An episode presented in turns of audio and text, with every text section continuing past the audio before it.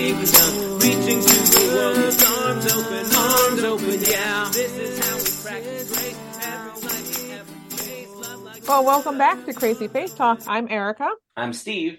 And I'm Sarah. And uh, if you've been joining us this Advent, you know that we are almost out of candles on our Advent wreath. Uh, so we are getting close to the end of this season. But uh, we've been taking a look this Advent at some of the major themes, sometimes themes even paired with the candles that go on your Advent wreath. We've taken a look at uh, hope and peace and joy. And that means there's one more place for us to head in Advent. Where are we going today, Sarah? Love. Hooray! Yay! I believe that there is a classic Beatles song that says, All you need is love.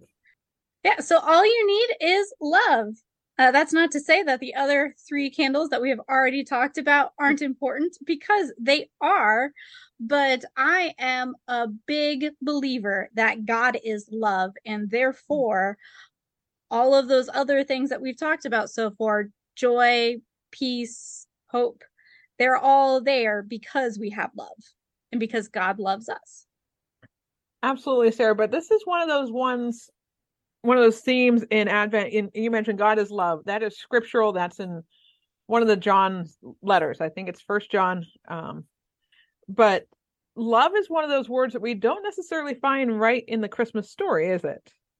It's not anywhere in at least Luke's version. Like if you read the um John's gospel, uh Mhm. there is that part fairly early on. It's not like so he doesn't really have the birth narrative, right? So but fairly early on in John's gospel, there's a verse that is on like every single religious Christmas card ever. Mhm. Um, for God so loved the world, et cetera, et cetera, et cetera. Um, but that is not in the birth narrative. That is very true. So why then is love a theme? You know, because we find hope in that expectation and that waiting for Messiah. We find peace when the angels say, you know, peace on earth, goodwill to all. And we find rejoicing with the angels and, and the shepherds are all rejoicing over the birth of Jesus. But love, it's kind of written between the lines, isn't it? Yeah, it's implied. It's implied love.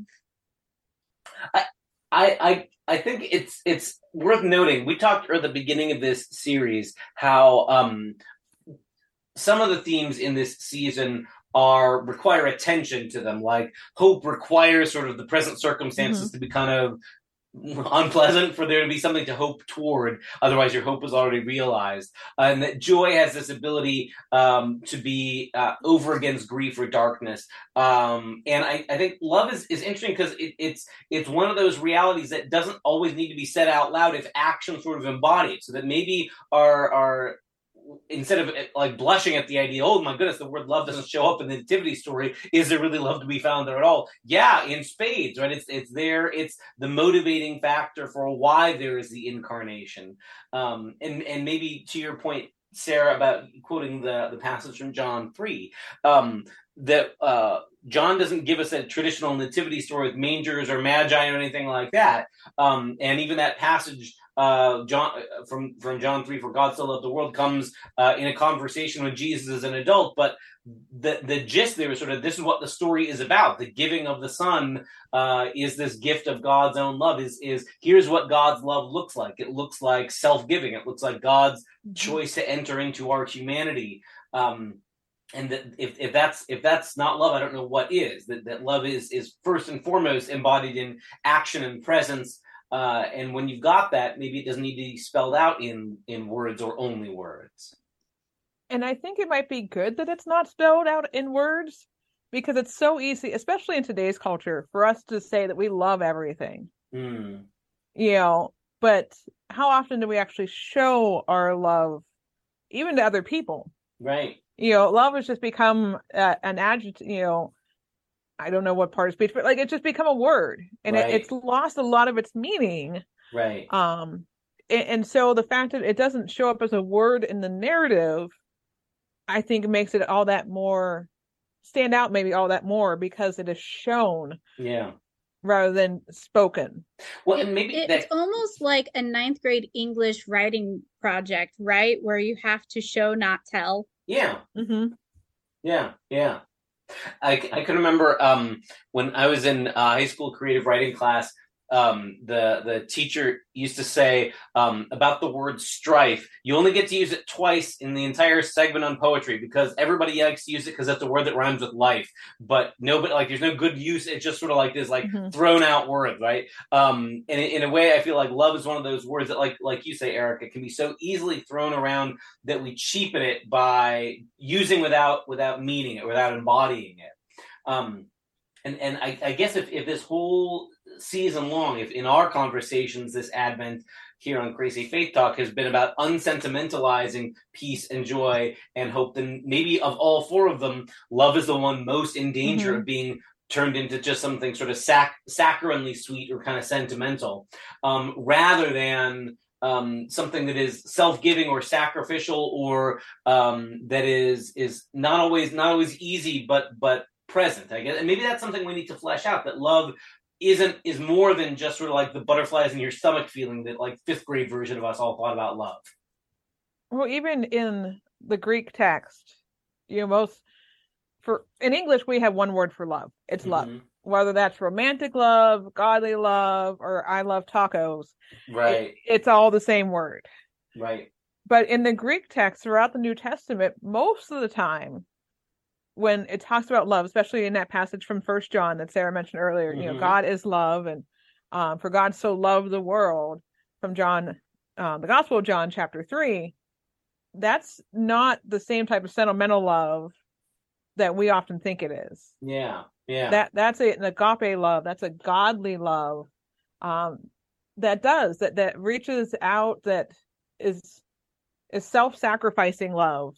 yeah. Um, and when we read that and we just read love, we can interpret it in so many different ways because we do use that word Yeah. in so many different ways, and it loses sometimes its meaning Yeah. when we don't know what it was based off in the original Greek. I think I remember reading somewhere too that prior to the New Testament, um, the word agape didn't really carry the sense of being a virtue in the Greek and Roman world. They would have been happy to say like philia love, like sort of brotherly, fraternal Mhm. love, that counts, or or storge, which is sort of familiar love. Um, but the agape almost had like a, a capricious, like a there's nothing lovely in this thing that you're loving. There's nothing worthy of it. It's almost like a you know Mm. reckless sort of like and and Christianity just sort of revels in it. Like, yep, it's not because we're particularly lovely uh, that that we're beloved. It's not. It's not about rewarding worthiness with love, but almost like in spite of the fact that we can be real stinkers, um, and in spite of the fact that it's not always fun or easy to show agape. Agape is sort of the the, the way of life uh, or the, the the character of God. And I guess that that says that like it's it's love that is willing to do good to the other even if it doesn't get something in return at the moment or maybe even ever. You know that like there's Yeah. this willingness for it to be unconditional or even unrequited um, that other kinds of love sort of demand a reciprocity. You know that when when you talk about sibling love it's you know I'll, I'll help out my brother but then he's going to help me out or i'll help my sister but she'll help me out later um, or family love and, and even eros love that sort of romantic or love of gratification sort of assumes that there's a, a balance to it. But agape has this willingness to risk. I will seek the good of the one who is beloved, even if they don't return it. To me, that seems like that's really at the heart of what makes both the, the, the birth of Jesus uh, good news, but the whole of Christianity good news is that it Mhm. not grounded on we got to pay God back, that God does this, but it's sort of a on a contingency plan of we, we better make it worth God's while, but that God risks it all and and comes despite the fact that we are sometimes awfully unlovely and loveless. And you know, that is so countercultural, both I think for today, Yeah, um, but as well as like 2000 years ago when all of the other religions that were surrounding um, Jerusalem and Judea, you know, the you worshipped and served your gods, your god or gods, but it was supposed to be I'm serving them and if I'm really really lucky, they'll throw me a bone and like make sure that I have enough rain to water my crops. Yeah, um and to have have it kind of that narrative flip on its head to say that no, our God is a God who loves us ex- even when we don't deserve it, especially because we don't deserve it. And God's going to do this amazing thing for us because God loves us so much that God is willing to do that, even though we can never pay that price. We can never pay God back yeah. because it's too big of a thing. Yeah, yeah. And and maybe even too, you, make a good point about comparing the the Christian narrative to the the generic uh, narrative of of the the religions of, of the empire at the time. That so often the assumption was if you offered the sacrifices or prayers or whatever offerings to your god then like the thing you would get from your god was something that like was you got to basically order you know? So i want the harvest or i want you know children or i mm-hmm. want you know, whatever. And like the way you knew your god had heard your prayer was that you know your god fixed your problem or did what you asked for. And even the, the, the christian story is a little bit different there because like the idea of an incarnation isn't just that god you know snaps a divine finger and grants our wishes like a genie but it's about a god who chooses to come into the mess with us even while the mess remains. Um, th- that's different than we've got a problem we call on god god fixes it. But to say that god's way of expressing love is i will enter into this this mortal life with you as one of you among you that's entirely unexpected and and certainly not the the way uh, most of those other ancient faiths would have imagined when you cry out to Zeus, you don't expect Zeus to show up and say, "Let me spend thirty years as one of you to learn what it's like to be, you know, a human." But instead, you know, either Zeus sends a lightning bolt and zaps your enemies, or or he doesn't. But you don't expect incarnation that way. I guess I wonder if that is also a helpful jumping off point for maybe how we unsentimentalize what love looks like as the followers of Jesus too. That like it can be tempting for us to think, oh, showing love to people is I fix your problem, when sometimes what people need is is incarnation from us is mm. to just show up is the presence mm-hmm. and that it's not i'll swoop in and here i'll fix it because i i have in mind what will fix your problem but more what people sometimes need is i need i need someone who will who will be with me through it um and that it's not i need i'm i'm uh, a child and i need someone to solve my problem for me a lot of times i know what i need to do i know what needs to happen but it's good that i'm not alone while i'm doing it that I found to be a really difficult lesson that I had to learn uh, in seminary. You know, in seminary, a lot of us go through that clinical pastoral education, uh, CPE, where you're a hospital chaplain for a summer. Yeah. And a lot of that is learning that ministry mm-hmm. of presence, of just being with somebody and I remember really struggling in some of those hospital rooms and thinking, like, oh, if only I had the perfect words to say, I can make this better.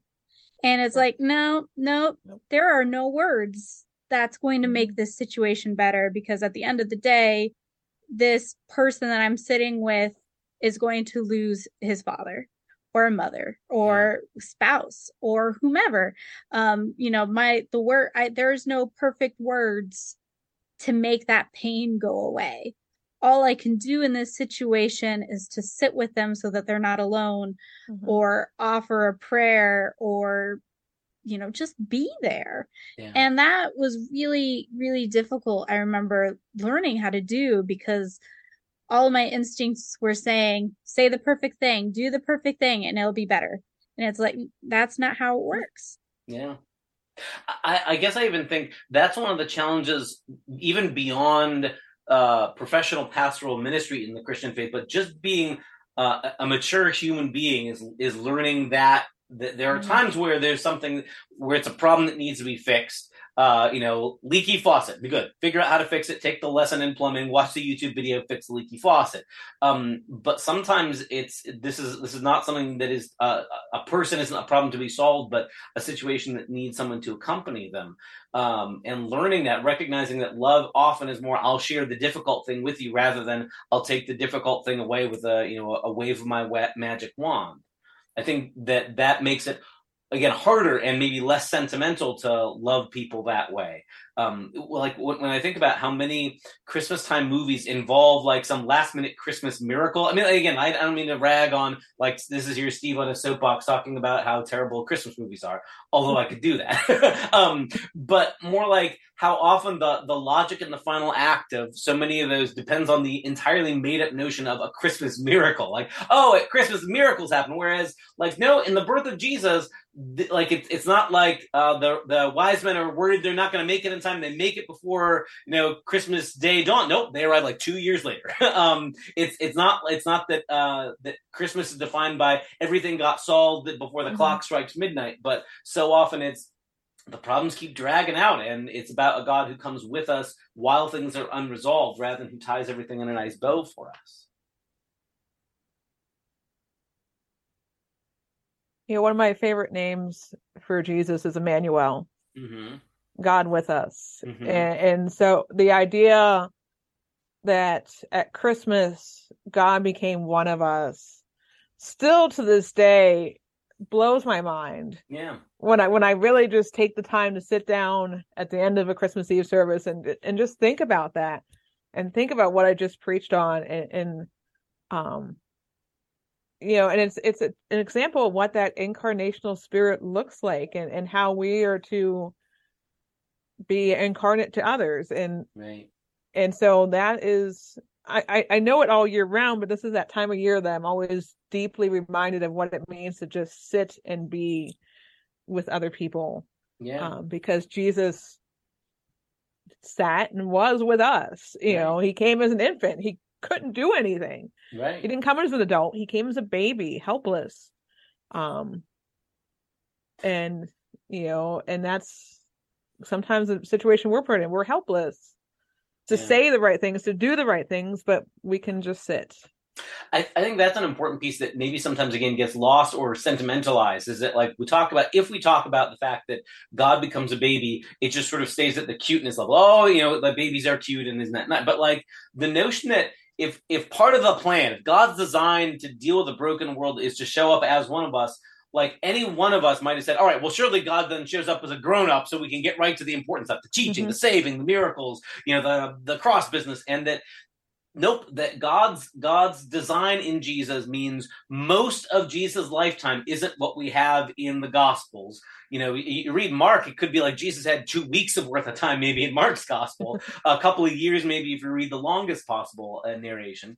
But like, even at that, that means that most of Jesus' earthly life is stuff we don't have any stories or record about and yet that's part of god's response is entering into the fullness of and that means for an awful lot of of jesus lifetime there god was learning to talk learning to walk learning mm-hmm. words for things um stumbling and falling and scuffing the divine knee like this is this is mind-blowing when you think about it that like how is that fixing or saving anything, God? Except that mm-hmm. it's not just about fixing; it's about being with.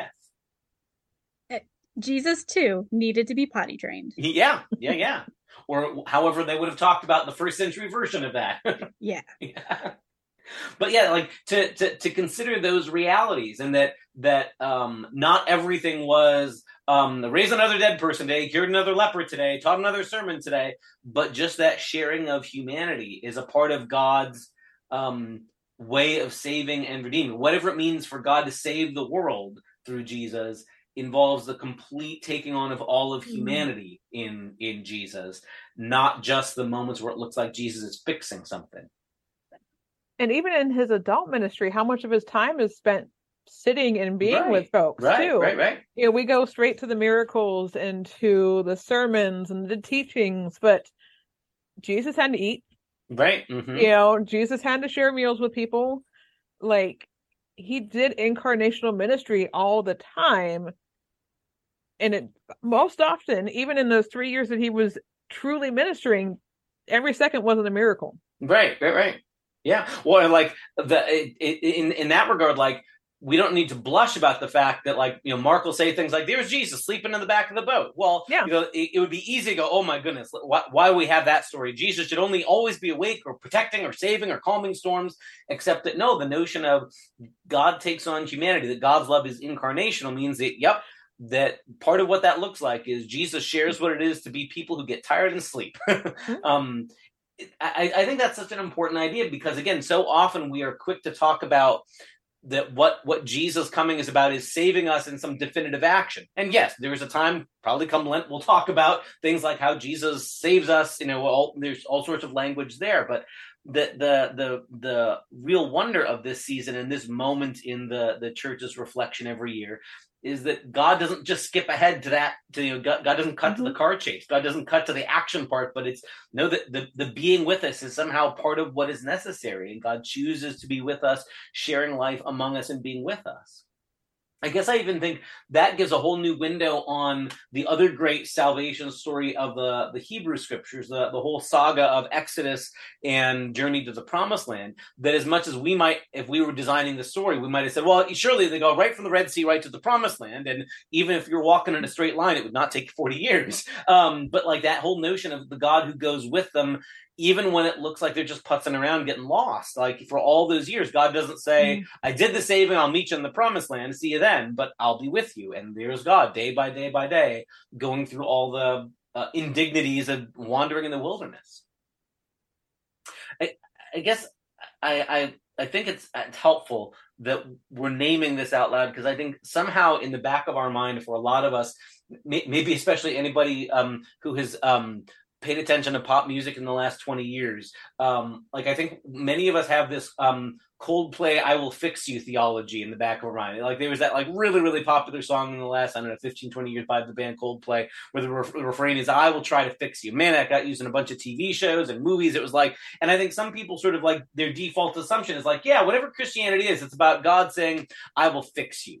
Um, it, to be sure, there's some kind of sense of healing or mending what's broken, but I, I think I think there's something deeper than than uh, just I will fix you, but that I will I love you as you are, and that whatever love is, it has to be I accept you as you are, rather than I will only love you once you are fixed.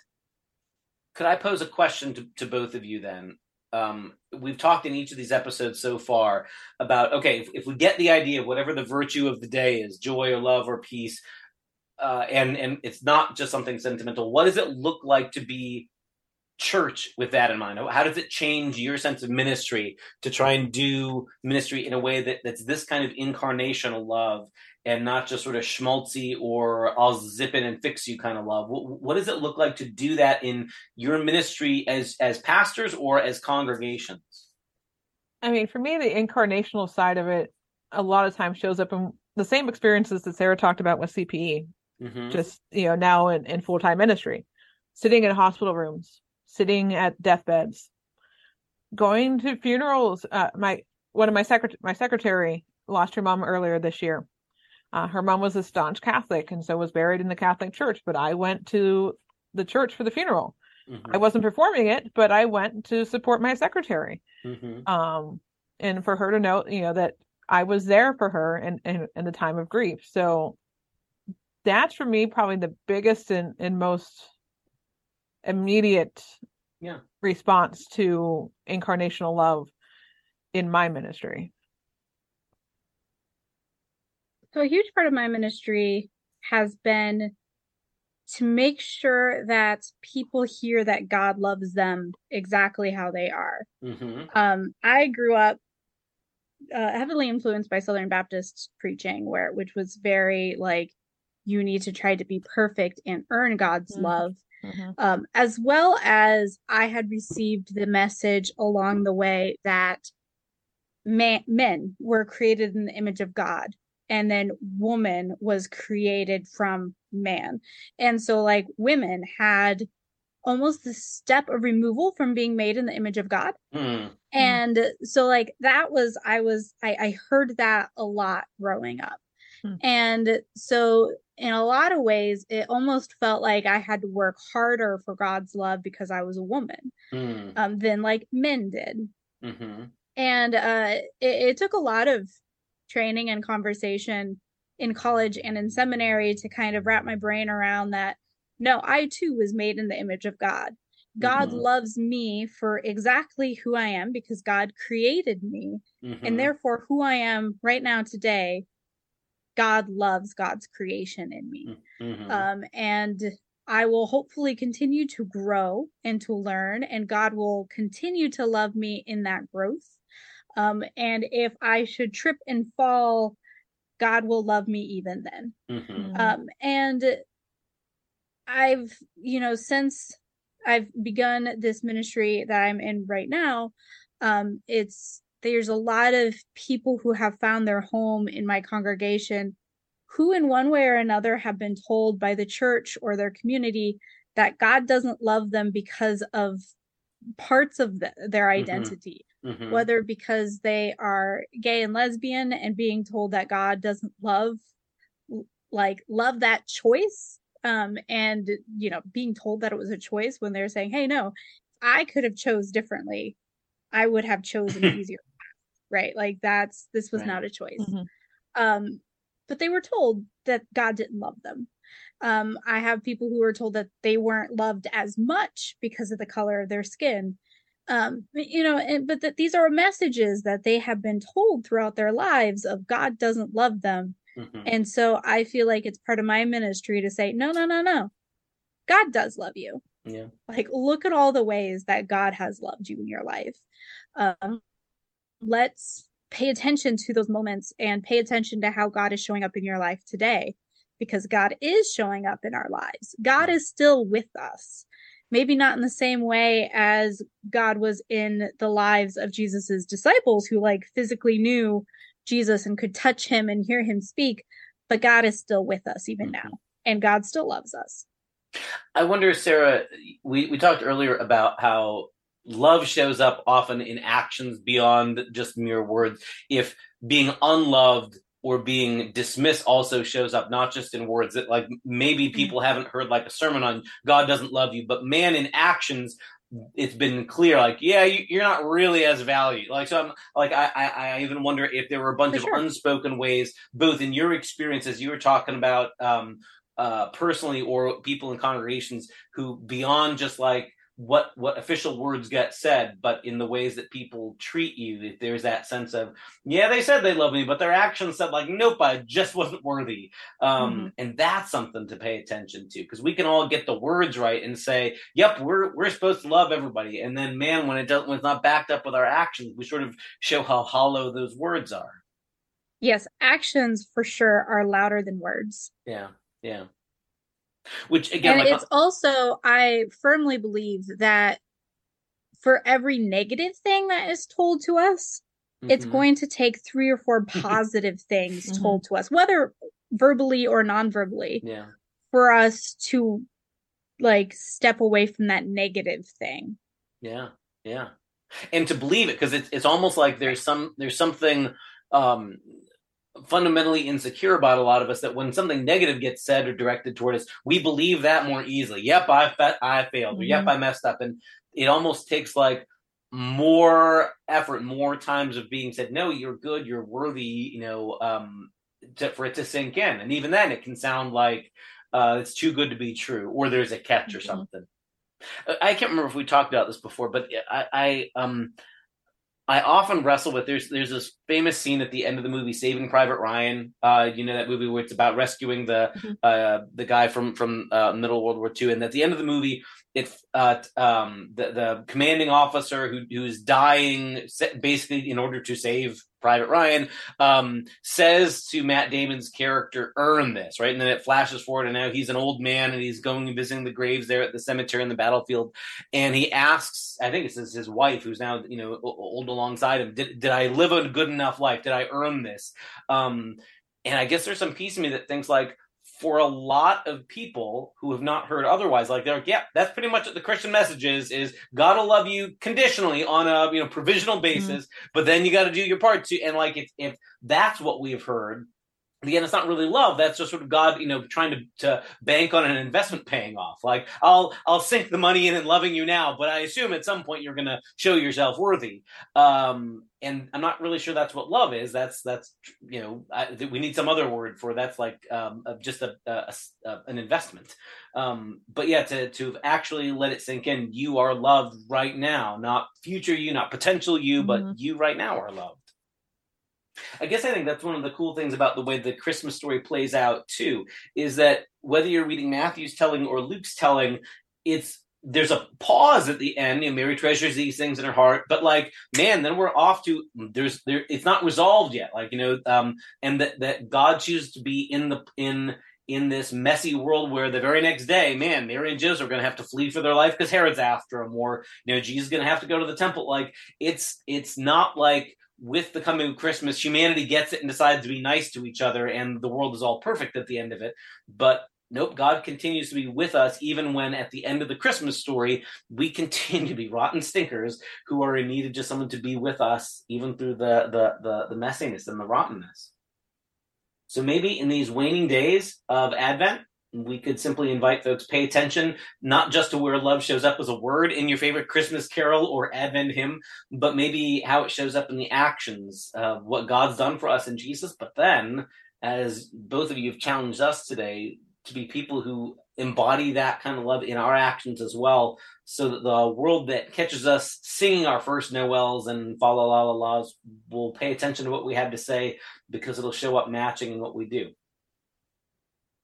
join us next time um, for a christmas time episode here on crazy faith talk See y'all. Bye. This is how we overcome.